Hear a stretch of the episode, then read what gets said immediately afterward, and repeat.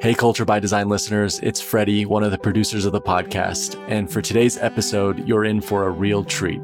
Today is the fourth and final episode in our four part series on the four stages of psychological safety. Today, we will cover challenger safety, which asks the fundamental question can you be candid about change? There are a lot of references to other episodes, including the three previous episodes of this series inclusion safety, learner safety, contributor safety, which we will include links to in this episode's show notes and links to all the relevant resources as well. This may be the end of our four part series, but it is not the end of the Culture by Design podcast. Tim and Junior will be back next week, continuing to help you build world class cultures by design. If you enjoyed this episode or you've enjoyed and found the four stages and four part series practical and useful, please leave us a review. It helps us accomplish LeaderFactor's mission of influencing the world for good at scale. Now to Tim and Junior.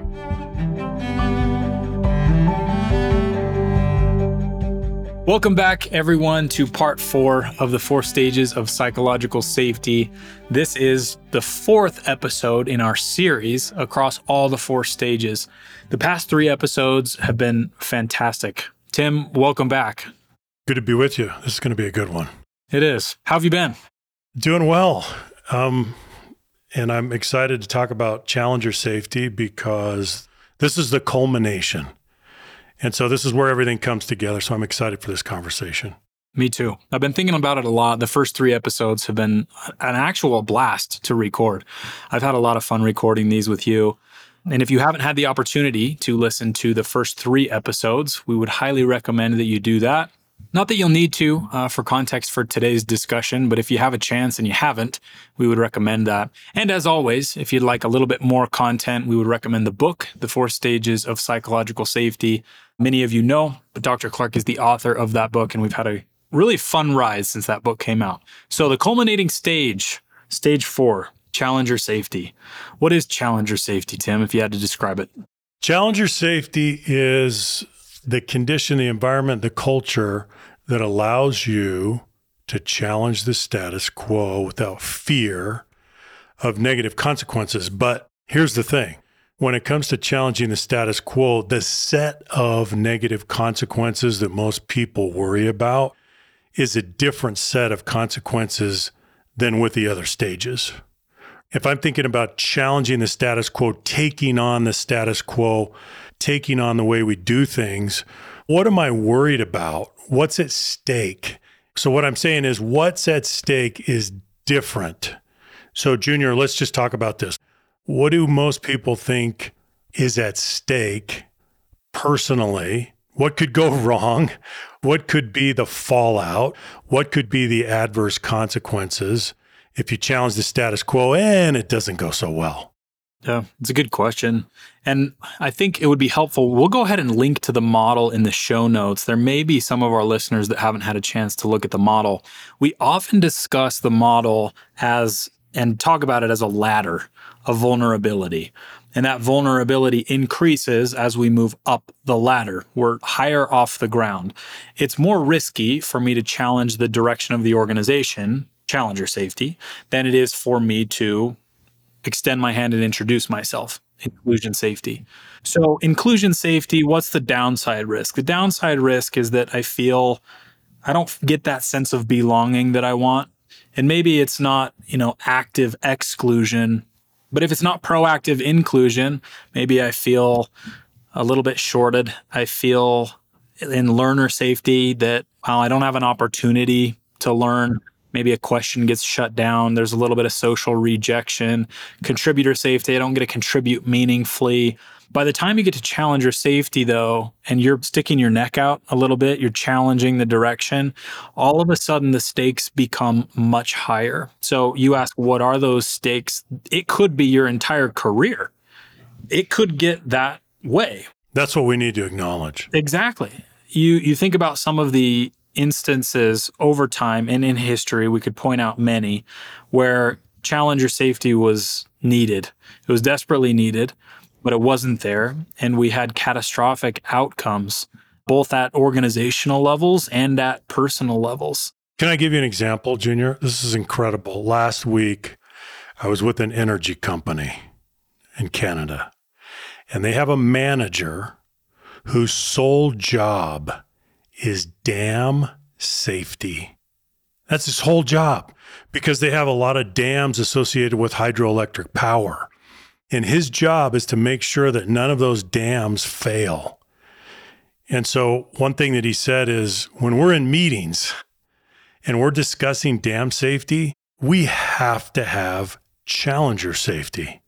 We protect each other and we protect the dams with challenger safety. Now, that's a kind of a, an outlier, an unusual circumstance, but yet we all need it, even though we know we need it so much. Because challenger safety is what you need when you want to change something, modify something, alter something, improve something, fix something, correct something, and then, of course, innovate. Innovation is part of all of that. If the disincentive, if the fear is too high because you, you think you're putting your career on the line, your, your reputation is at stake, your personal standing, those big things, even though it's very important that you challenge the status quo, most people are going to back off. They're not going to do it. And yet we desperately, I'm using that word, intentionally, we desperately need them to weigh in and challenge the status quo. It's that essential.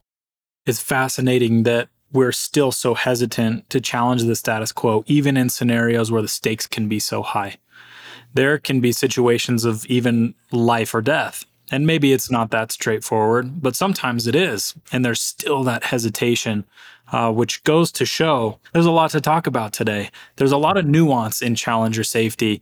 There's a lot of liability and risk in challenger safety. And there's a lot of upside to doing it well.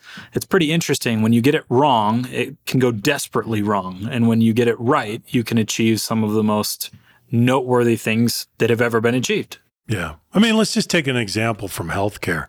How many times, right? The hierarchy in healthcare is pretty strong. It's pretty strong. And it's reinforced every day. How many nurses didn't say something when they suspected that there might be a wrong side surgery or that we were doing something wrong? And how many lives have been lost? The last report that I saw showed that roughly 100,000 lives are lost in hospitals every year that could have been avoided. And that's just in the United States 100,000.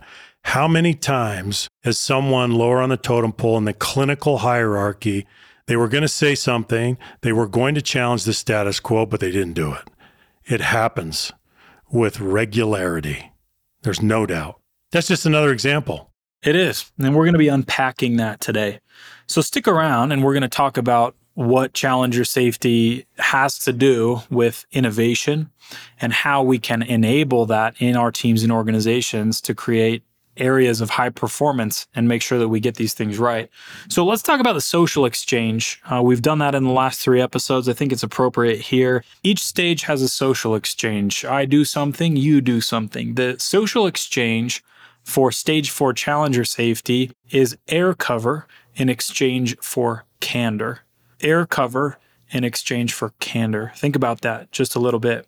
We're going to start with candor. Tim, in your opinion, why is candor part of the social exchange? Why are we trying to optimize for candor? Because we need we need free flowing feedback. We need unedited, unvarnished input that is not filtered in a substantive way so that we have the full benefit of your thinking, your analysis, your point of view, and why. So we need that. We need that to come respectful always, right? Psychological safety is based on respect and permission. And so we always want to patrol those borders to ensure respect and to ensure permission. But we need the full substance of your view. So that's candor. I love unvarnished because if it's not unvarnished, then what is it? It's polished, it's curated. And that's not the type of information that we need. That is not the fuel for innovation. We find what happens when all of the feedback is curated and polished, and that's not what we want. Let me give you an example on that one, Junior. We got to riff on that for just a minute. I was with an executive team, and the CEO said just the other day, Hey, if the feedback I'm getting is scrubbed and bleached and sanitized by the time it gets to me, we're in big trouble. Love that. I cannot afford to get the feedback in that kind of a processed form. I need it. I need the raw version of it because then we need to wrestle with it and then we need to go through the analysis together. If you scrub it and bleach it and sanitize it before it comes to me, then what you're saying is, well, we've done all that work and here's the recommendation. Now, that's fine to have a recommendation. Don't leave out the things that you're worried about. Don't leave out the risks and the costs and the contingencies. We need to wrestle with those things together. So we need full candor. Now, what's another thing that works against that, Junior, is the bias and the norm in many organizations where leaders say to their direct reports or subordinates, look, you know, don't bring me a question, bring me a solution. Well, do you know what? Some of the very best uh, feedback or input that comes to the top is a catalytic question that opens our minds. And so that old, rusty, conventional wisdom is very dangerous. You cannot expect that you're going to get polished, crystallized solutions that come to the top, nor should you, because it's a collaborative process. I've been shown too many times and had too many experiences where, albeit ignorant questions, sparks an inquiry or a conversation that we otherwise wouldn't have had that becomes brilliant. And there's something to be said about context and believability and expertise. Those things are important. But if we neutralize all else, I think we do that at our peril because there sometimes in that ignorance lies insight, even if it's not intentional. Yeah, that's right. But it may be regarding a problem that we've looked at a thousand times, but it takes someone with a different perspective. And maybe the lack of context is actually what makes it brilliant because they're not burdened by the context and they can ask a penetrating question that leads us to some place that we wouldn't have arrived otherwise. That's right. Yeah, they're not constrained, they're not encumbered by the assumptions and the paradigms that we live under every day. So we need candor. But the candor is not going to come, as you say, Junior, in the social exchange, unless there is air cover. Now, think about this. If a leader says to the members of a team, I want your honest feedback, I want your candid input, and this is a speak up culture, but the air cover is not there. The stage four challenger safety is not there. You are essentially asking me to muscle through the fear. That's what you're asking me to do. Who's going to do that? Maybe a few brave souls that are outliers, but everybody else, they're not going to do that. The stakes are too high. This is something that leaders need to think about. Are you asking people to muscle through the fear because the conditions do not exist where people feel that stage four challenger safety? That is a diagnostic question for leaders. Leaders are responsible for conditions. So, have you done your part to create the conditions that are conducive to challenging the status quo? And you can look at the patterns that surround the types of questions that have been asked in your team. What happens afterward? And that initial behavior I think about this pretty often when it comes to air cover. What's the initial reaction after the question? Because that's a lot of what people are paying attention to. A question's asked and it's met with what? Curiosity? Is it met with uh, a little bit of uh, impatience? Is it, hey, I really like that idea. Here's some resource, go, go explore it, right? Air cover is an interesting analogy uh, when I think about air cover because it's not just at home base, for lack of a better term. There could be times where you're required to give air cover cross functionally. Maybe there's someone that you're supporting. Really good point. They're not just out on their own in some pitch or some idea or some meeting. And so I think that that's an important consideration is we're not talking air cover just in your immediate vicinity, but maybe you need to accompany someone to somewhere they're not normally engaging and provide some support there. That's a good point. And let's translate that for a minute. Air cover translates into emotional, social, psychological, economic, political protection. That's what it means. And you've got to be able to provide that so that you can reinforce and reward that challenging behavior, which is so hard to do in the first place. Now, this kind of leads to another point, Junior, which is teams that don't have stage four challenger safety, they try to fake it. They try to fake it. They want to appear that they're participating, they want to have goodwill, they want to contribute, and yet the conditions aren't there that they need. They try to fake it. So, how do they fake it? They fake it by being quiet and nice. These are the default patterns for teams that do not have stage four challenger safety. So they develop this superficial collegiality. It's the veneer of civility but they can't really debate the issues on their merits, can they? It's not really a meritocracy. We can't have ideas colliding and rubbing against each other and sharpening each other. That's not going to happen because the conditions don't prevail. The team, in the team's efforts to conceal the fact that it does not have stage four challenger safety, it will reveal itself in the patterns of being quiet and nice. For all the listeners out there, I want you to think about this again. Silence is expensive. It's expensive. So if there's too much silence, that's a warning sign. If the niceness has gone to a place of, as I mentioned, superficial collegiality, that's a warning sign. These are signs that you have not arrived. So I just wanted to point that out, Junior. I appreciate it because if there's too much silence and that's the pattern, then obsolescence is the inevitable end. Because in silence, what can you do? You just execute, if that. Silence is based on execution because we don't need to coordinate anything else. There's no talk of innovation and that's what we're going to get to next is the innovation implication in stage 4 challenger safety. But I think a lot about the expense of silence being very far reaching. It's expensive on a personal level too.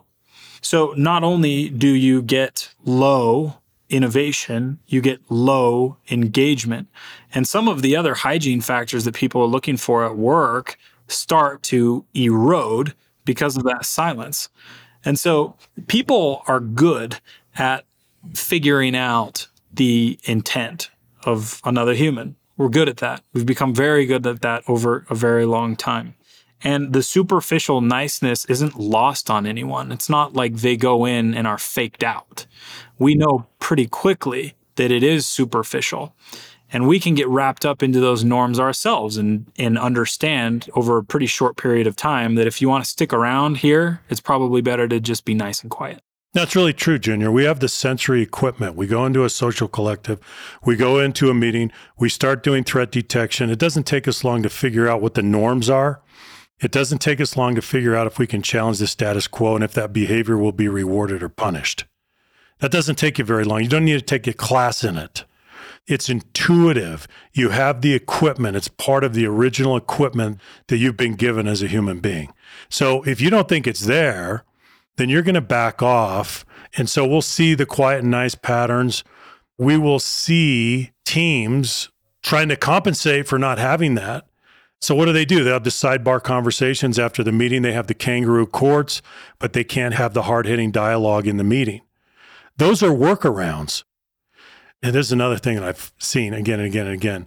The candor will come out. It's just a matter of where and to whom it's going to come out. And if it can't come out in a healthy forum where you can really debate issues on their merits, it's going to come out informally right after the fact. And so we're going to see it. It's going to come out. But we need to be able to harvest that input. So basically, what are you going to see in the formal meeting? It's going to turn into an echo chamber of like minded people. We don't need echo chambers. If all we get is an echo chamber, you just need to have a meeting with yourself. That's not going to help anything. The homogenization of thought is the enemy. What do we need? We need cross functional, lateral, divergent thinking in the room. And we need to be able to accommodate that and really take advantage of that. That's what stage four is all about. Well, it's ironic because we spend time creating the echo chamber. It takes time and energy to keep that up. And yet we're pouring all of this energy into it and then need to keep energy for the actual work that needs to get done. So by the time we're done keeping the facade up, we now have no time or energy for anything else. So, to recap, the social exchange for challenger safety, air cover in exchange for candor. We want candor because it's the fuel for innovation, and we need air cover to feel comfortable giving the candor. So, we're going to talk a little bit about innovation. We wanted to make some space for this.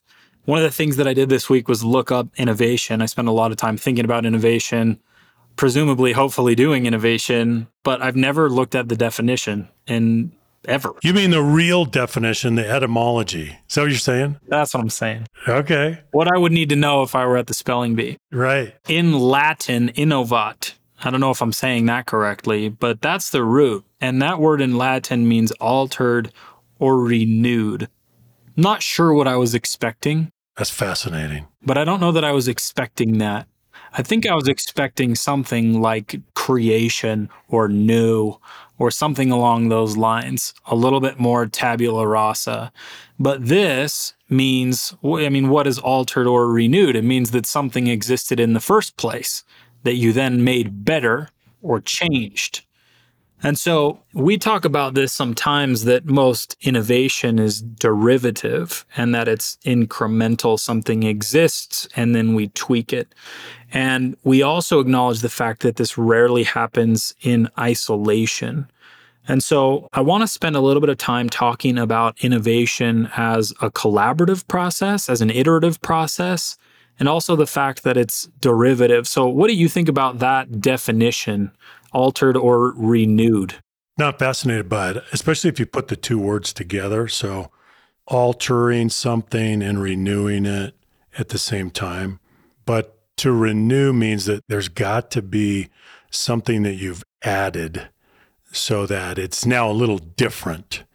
But to your point, the vast majority of innovation is is incremental and derivative. Absolutely true.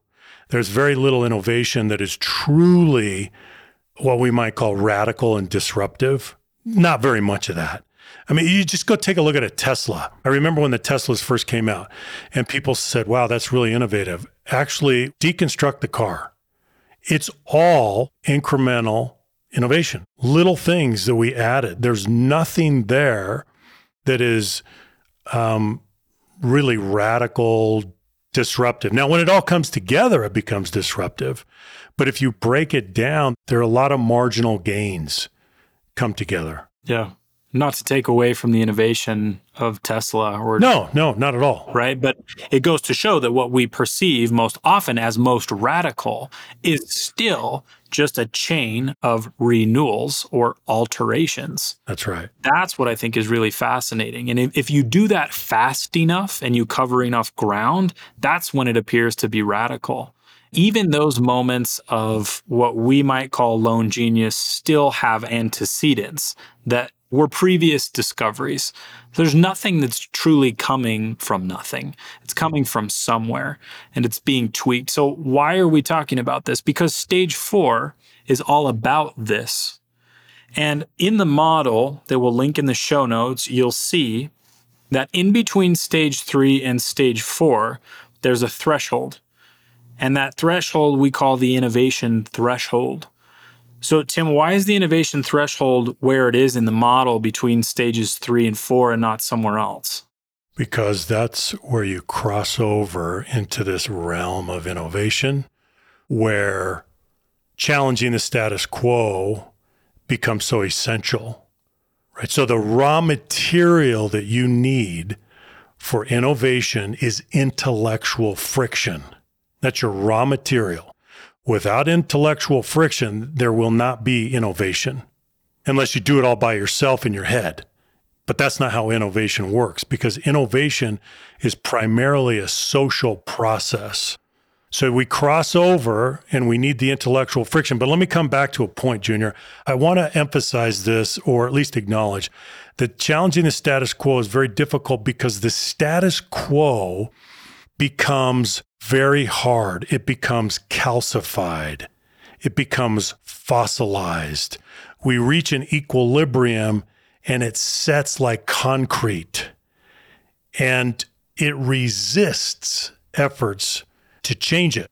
So we we become fossilized. We become deeply grooved in our thinking patterns, in our behavioral patterns, and very resistant to challenges. And so this happens again and again. We reach a new equilibrium, it becomes calcified. Okay, now we need to challenge it. Well, it's entrenched. And so you can see that it's going to take some effort to dislodge the status quo and do the next cycle of innovation. This is not going to be easy. And this is a social process. So we need that intellectual friction as the raw material, but then that leads to some challenges, some big challenges. It makes me think that many times we contribute to the status quo as well. The status quo may be of our own making. And that becomes really difficult if you created something that becomes the status quo. Maybe it was innovative at the time and it's become accepted, it's become the norm, but it's been sitting for a little while. It's difficult, or it can be, to go poke that after a while and say, ah, this isn't the best idea because what if it's your own? Are you not criticizing your own thinking? Is that going to be seen as as weird? Was there a better solution at the time? And so you can see that many times we create that status quo, which I think can contribute to our reticence to move it afterward. Yeah, we're very proud of it. We're vested in it. It's part of our identity. We're bound up in it. And so we start to get very touchy and defensive and territorial. And we take it personally when people start to challenge that status quo because we look at it as an extension of ourselves. And this is where it becomes a problem because if you're a leader, you cannot extend pride of authorship to the status quo that much, or you're in trouble. And this is where you have to let go of your ego defense mechanisms. If you don't, then you'll never give people permission to challenge the status quo because to you, it's tantamount to challenging you personally. So you don't want to do that. But yet, as I said, use the word again, we desperately need to do that, right? Innovation, last time I checked, most every organization on the planet, innovation is the lifeblood of growth. We need to innovate. Yep. I checked last week. It's still true. Still true. Okay. So, innovation you mentioned is a cultural issue.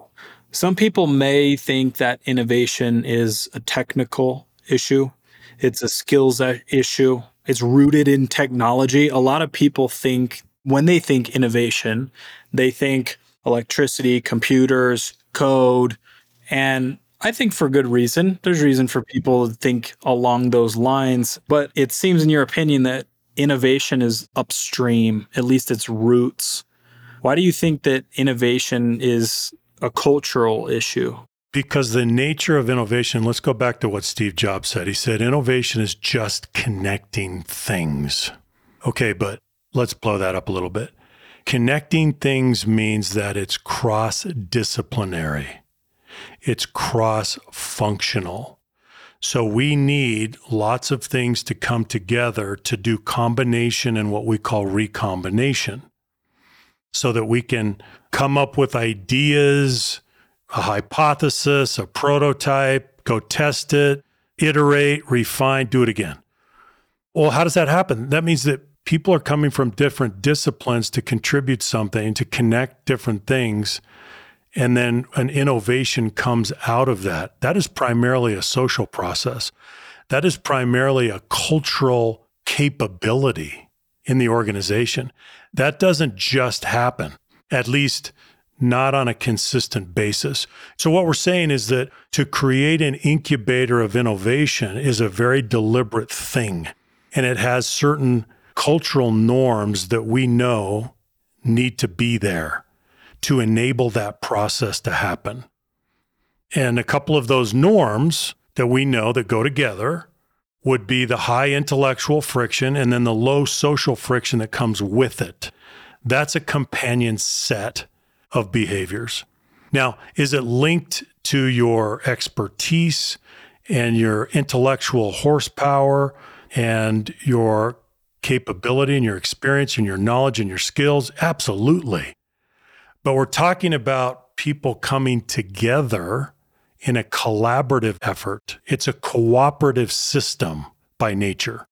One of the things that I've seen more recently, we had, uh, there was a sales issue, and part of the sales team was working on a particular issue, and it wasn't super poignant. It wasn't really annoying, but it was an issue nonetheless, but not public enough for it to go cross functional time had passed and there was a meeting or a lunch and some of the product team was with sales. And so you had salespeople and developers. And usually they're living in different parts of the org chart and different parts of the office and they don't get too much cross pollination and uh, one of the developers said well they had heard about the problem like what if you did this? Like yeah that would work that solves the problem you're not supposed to know that though because you're from development no, I know. It was really fascinating to see that unfold because here a piece of the organization was stumped. And yet it was somewhat an elementary issue if looked at through a technical lens. And so it was proof to me that one of the ways to spur this on is to leave your part of the org chart, leave your area of the hierarchy, go somewhere else, even if it's just through observation and it will start to spark new ideas and different insights simply because the environment's different, the paradigm's different, the skill sets are different, the characteristics are different. So you're leaving that echo chamber where everyone's saying, Yeah, I don't know the answer either. I guess it's something we just have to live with, and going somewhere else where someone has an idea you know, an idea that just might work. And again, they may not understand the contextual implications, and they may ask what to some might be a naive question, but that leads to a solution that's rather brilliant.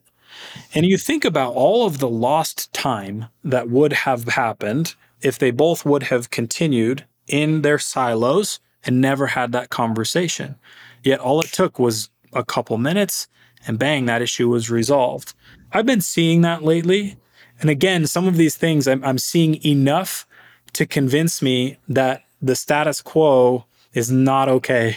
That you need to create these opportunities for people to talk to each other, to have those types of natural conversations, and often really cool things can happen, even if you don't know that that's why you're there. So I think some of the spontaneity adds to this that people are interacting. Yeah, I love what you just said. Even if you don't know that that's why you're there. You didn't know that you were there to innovate. You had no idea. No, I didn't know we were there to solve that problem. That wasn't on the docket. It wasn't on the agenda. Yeah, I love that. I want to bring up another obstacle, though, Junior. This is a massively important obstacle that gets in the way over and over and over again, and it's authority bias.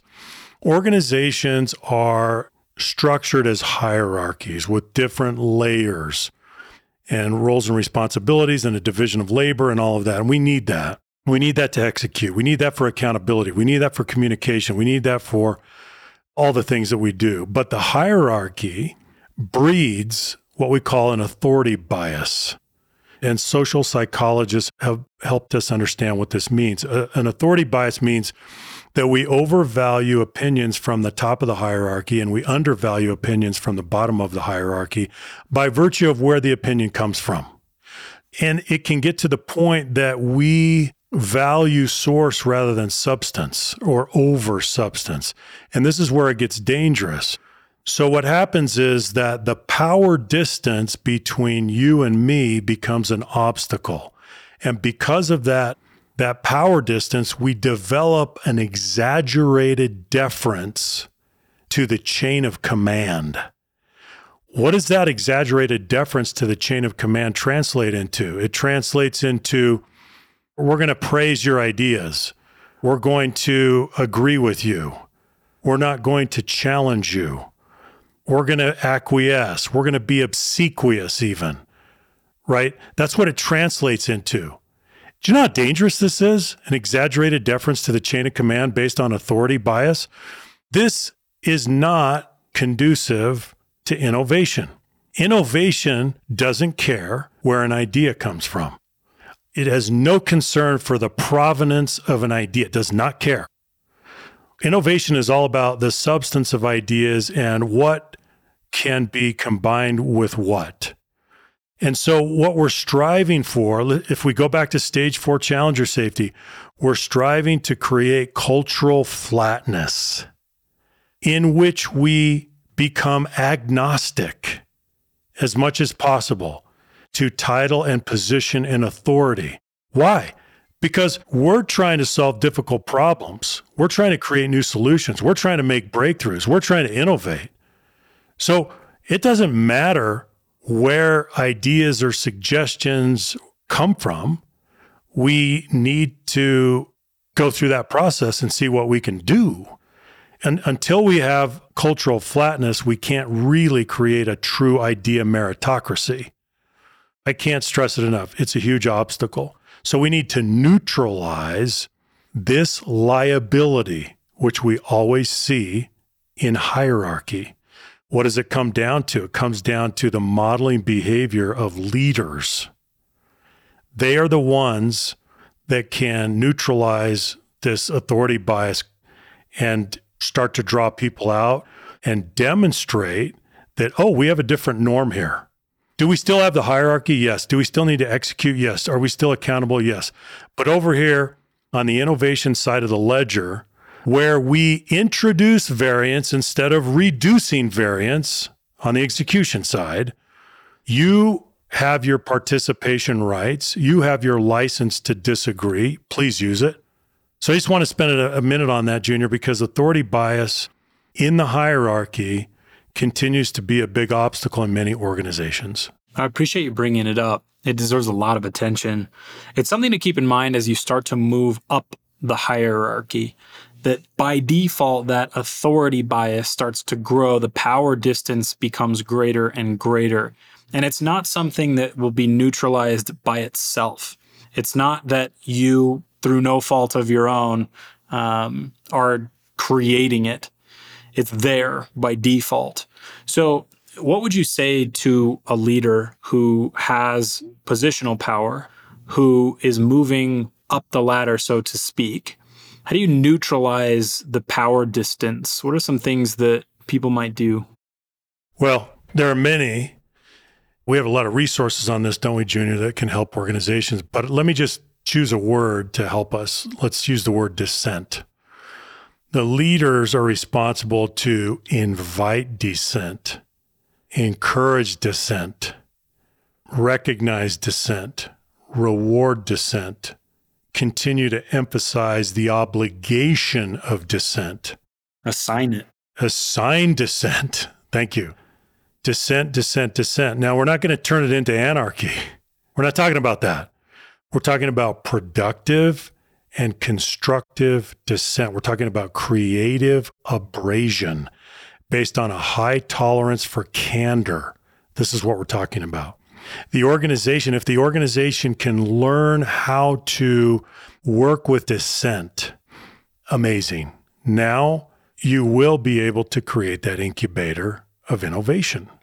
Yeah. That's one of the behaviors from the behavioral guide. So we'll link that in the show notes as well. We've got 30 some odd behaviors in stage four challenger safety.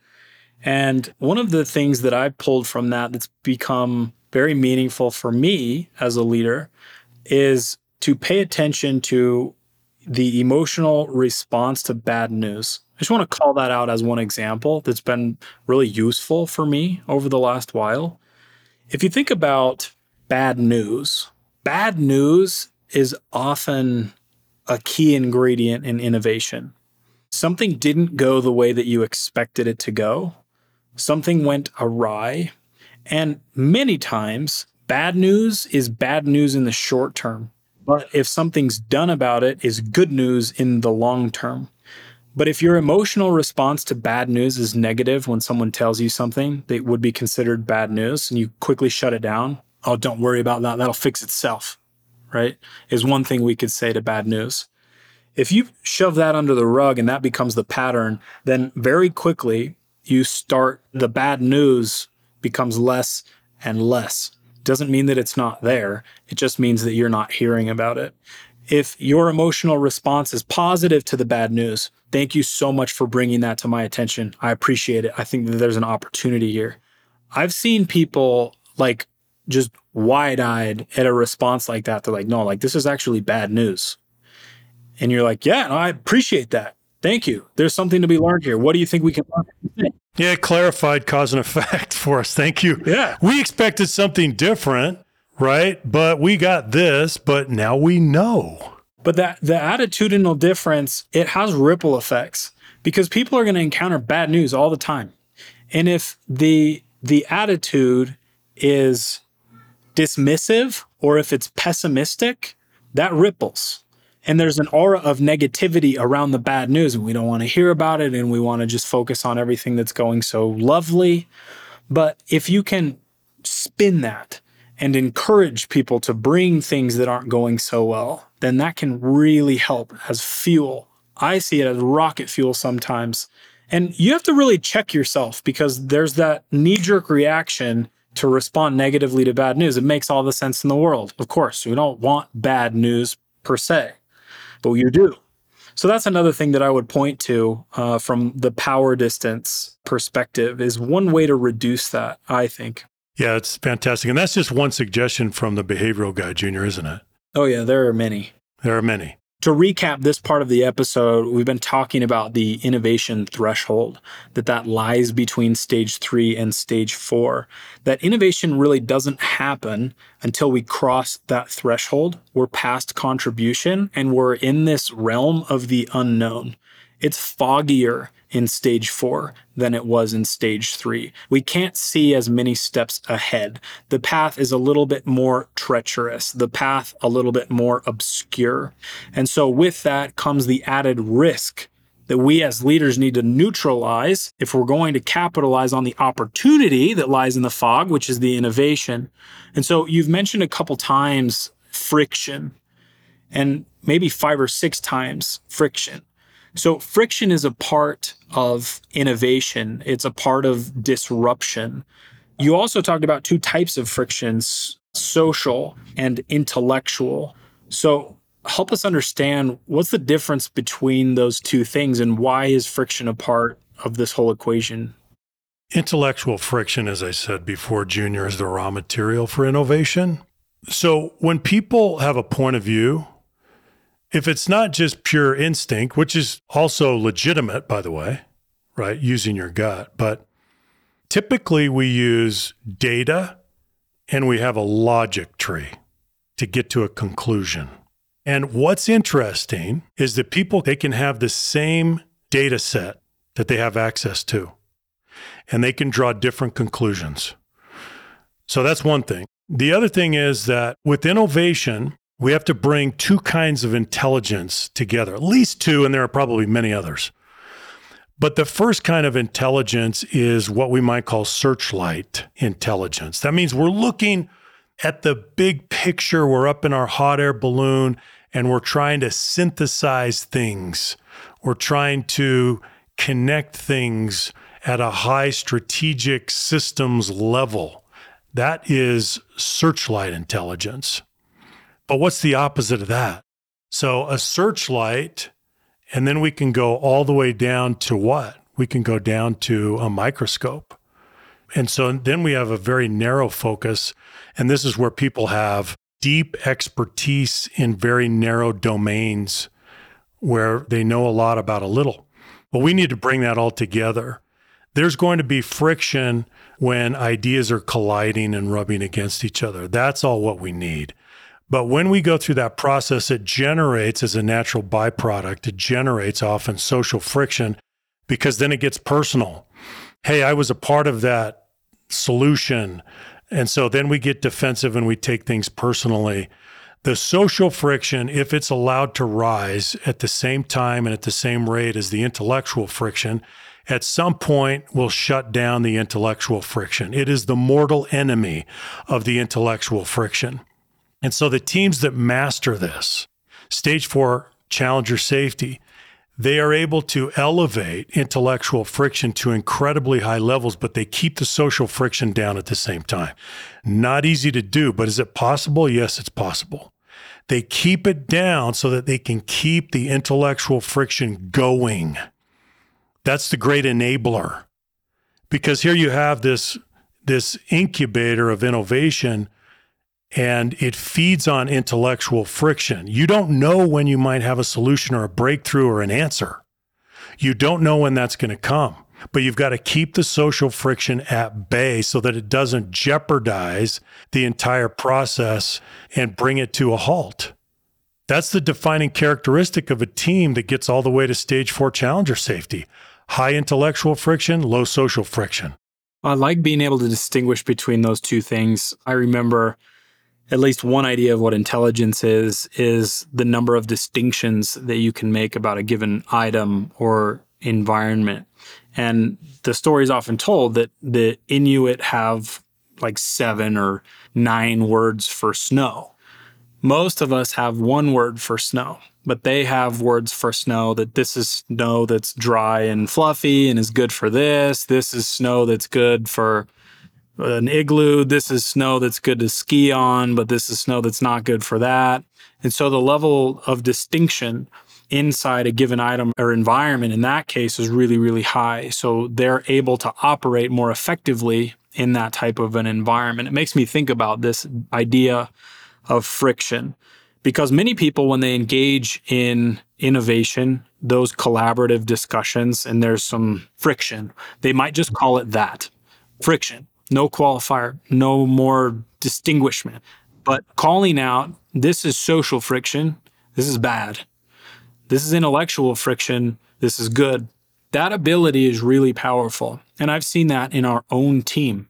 Giving our team the language to differentiate between those two things has provided better outcomes. Because some people will say if they if we're just looking at it as friction, then maybe we'll just stay away. But in that friction lies the raw material, as you say, for innovation. So we don't want to lose out on that. That's right. So inside of the friction, there's some good friction and there's some bad friction. And being able to make that distinction is really important. So even in meetings, I've heard, I'm kind of feeling the social friction rise. Yeah. I've heard that from our team. That's right. Let's take a break. Yeah, let's take a break. Let's take a break. That's fine. And so being able to monitor that level of social friction is a skill. It's an art form because you want that intellectual friction to be high, but the natural consequence that you mentioned is that social friction rises almost at the same pace. And we do not want that to happen. If we do that, then people are going to get stung and that air cover might not be there. The vulnerability that they're engaging in is punished. It's not rewarded enough for them to do a second time. And pretty soon, that's when you find yourself over a long enough timeline in an echo chamber, a place where you don't want to be, and you're stuck in stage three contributor safety and you're banging up against the innovation threshold and you keep coming back down. Or it could be a team that can't manage the intellectual friction. And so they just splinter, they fragment, they fall apart. They are no longer able to engage. And this happens a lot with, with cross functional teams. And then they disband the team because they can't work together, even though the team consists of incredibly talented people, but they can't work together. So intellectual friction, we want that to be high. Social friction, we we want to be low. There's a graphic that we can also put in the show notes, a slide that I really like that portrays that principle. So, Tim, what happens if we don't do this well? Let's say that we're not managing the social friction, we're not managing the power distance, we're succumbing to the authority bias, and we're doing the things poorly that we've decided we need to do well in this episode. What happens? What's the outcome? What do you see in organizations that's symptomatic of some failure in these areas? Well, there's a whole host of unintended consequences. Think about the unintended negative consequences at the level of the individual the disengagement, the lack of fulfillment, and where that leads. So it has a direct link to retention and engagement and productivity. And then at the team level, it's the same thing the performance of the team on by every metric. And then the organization begins to put itself at risk as it starts to lose competitiveness. It may be enjoying some great competitive advantage today, but it's going to be slipping away and it will not have the incubator that it needs to generate innovation over time. So that's how central this really is to the viability of an organization. It really is. It's that central. So without it, we, over a long enough timeline, become obsolete. It's something that we've talked a lot about over the last three episodes that I'm finding as a trend is obsolescence does become the inevitable end if you don't do these things well. And so you're fighting that constantly. And that's one of the big ironies that we've kind of stumbled upon as we've talked through these episodes is that we know that innovation is important. We know that inclusion is important. It's important for people to learn. It's important that they contribute. And you get a lot of nods at first blush with all of these principles. And in theory, it's very straightforward. Yet in most organizations, we don't do them well. It requires a lot of deliberate effort. It requires culture by design. And I think that that's one of the big takeaways for me as we conclude not just this episode, but the four part series is an ode to the name of the podcast, Culture by Design. If you're not intentional about these things, they won't happen by themselves. You don't stumble into high performing teams and high performing cultures. Yeah, unfortunately, it's not organic, it's not spontaneous. No, the default is that it's inadequate. It's sometimes toxic. And if you let these bad patterns go unreined, then you can find yourself in a place that you don't want to be. So, any last thoughts about challenger safety, Tim, as we wrap up today? I think, yes, I do have one thought, and that is that please understand that if you're in a leadership or a formal managerial role, actually, you don't even need to be. The principle holds true, and that is that to nurture and foster stage four challenger safety may be, in many ways, the supreme test of a leader. Now, think about why because it brings together your competence and your character. It's the intersection of your character and your competence to create those conditions where people are rewarded for challenging the status quo. That is an incredible test for a leader. And so there's something to think about. Do you pass that test? If we came and shadowed you for a day, would we be able to find conditions that nurture and enable stage four challenger safety? And if we interviewed all of your people, what would they say about those conditions and about the tone that you set, about the norms that you shape and reinforce? So, this really is a huge reflection on you as a leader. And as I said, it could be the supreme test of a leader in many ways. So there's a thought. That's a wonderful thought. And it's an invitation that I'll take you up on personally. That's something that I'm going to think more about. So, to summarize our conversation, the path that we've traveled today challenger safety, feeling safe to challenge the status quo without fear of being punished or marginalized in some way. There's a social exchange. We give air cover in exchange for candor. I provide a safe environment and defend your vulnerable position in exchange for your honest thoughts and feedback. That's what we want because that's necessary for innovation. The candor is necessary for innovation, which is the lifeblood of our organizations. The innovation requires disruption, it requires friction. There's social and there's intellectual. We want to increase intellectual friction and decrease social friction. we do that, we do those things, we find ourselves past that innovation threshold and right smack in the middle, of stage four, challenger safety. And it's a difficult place to stay. Even if you get there once, it requires a lot of effort to stay there. That's true. In order to help you do that, we have some resources for you. The notes, number 20, 26, and 27, we put out LeaderFactor notes once a week. We've got a library of those, those three speak to challenger safety. We also have the behavioral guide that I mentioned earlier. We'll put a link to the model as well as that graphic on intellectual and social friction. If you've liked this series, we would love to know about it. Let us know what you think. Leave a review. Follow us on LinkedIn. Subscribe to the newsletter. If you want more of this content, you can find it. We're trying to put out a tremendous amount of content and would love your support, your feedback, and your ideas. So if you have ideas for future episodes, questions you have, things you'd like us to cover, go ahead and let us know. Post on LinkedIn, tag us, uh, however you want to get a hold of us. We're across all channels. But we appreciate your listenership. We appreciate your attention and following us on this journey through the four stages. It's been an absolute pleasure talking about inclusion, learner, contributor, and challenger safety. It's an aspiration uh, that I hold dear personally. It's a journey that I'm on. Tim, it's a journey that you're on. We're all on. And we're here to help at LeaderFactor everyone uh, that's undertaking that journey of a professional lifetime, as we've talked about. So, Tim, thank you. And we'll talk to you next episode. Good to be with you, Junior. Thank you. Bye bye.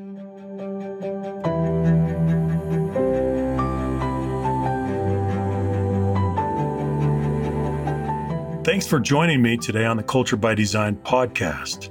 Be sure to subscribe and listen to new episodes every week. And if you'd like to see more of the work we're doing, go to leaderfactor.com.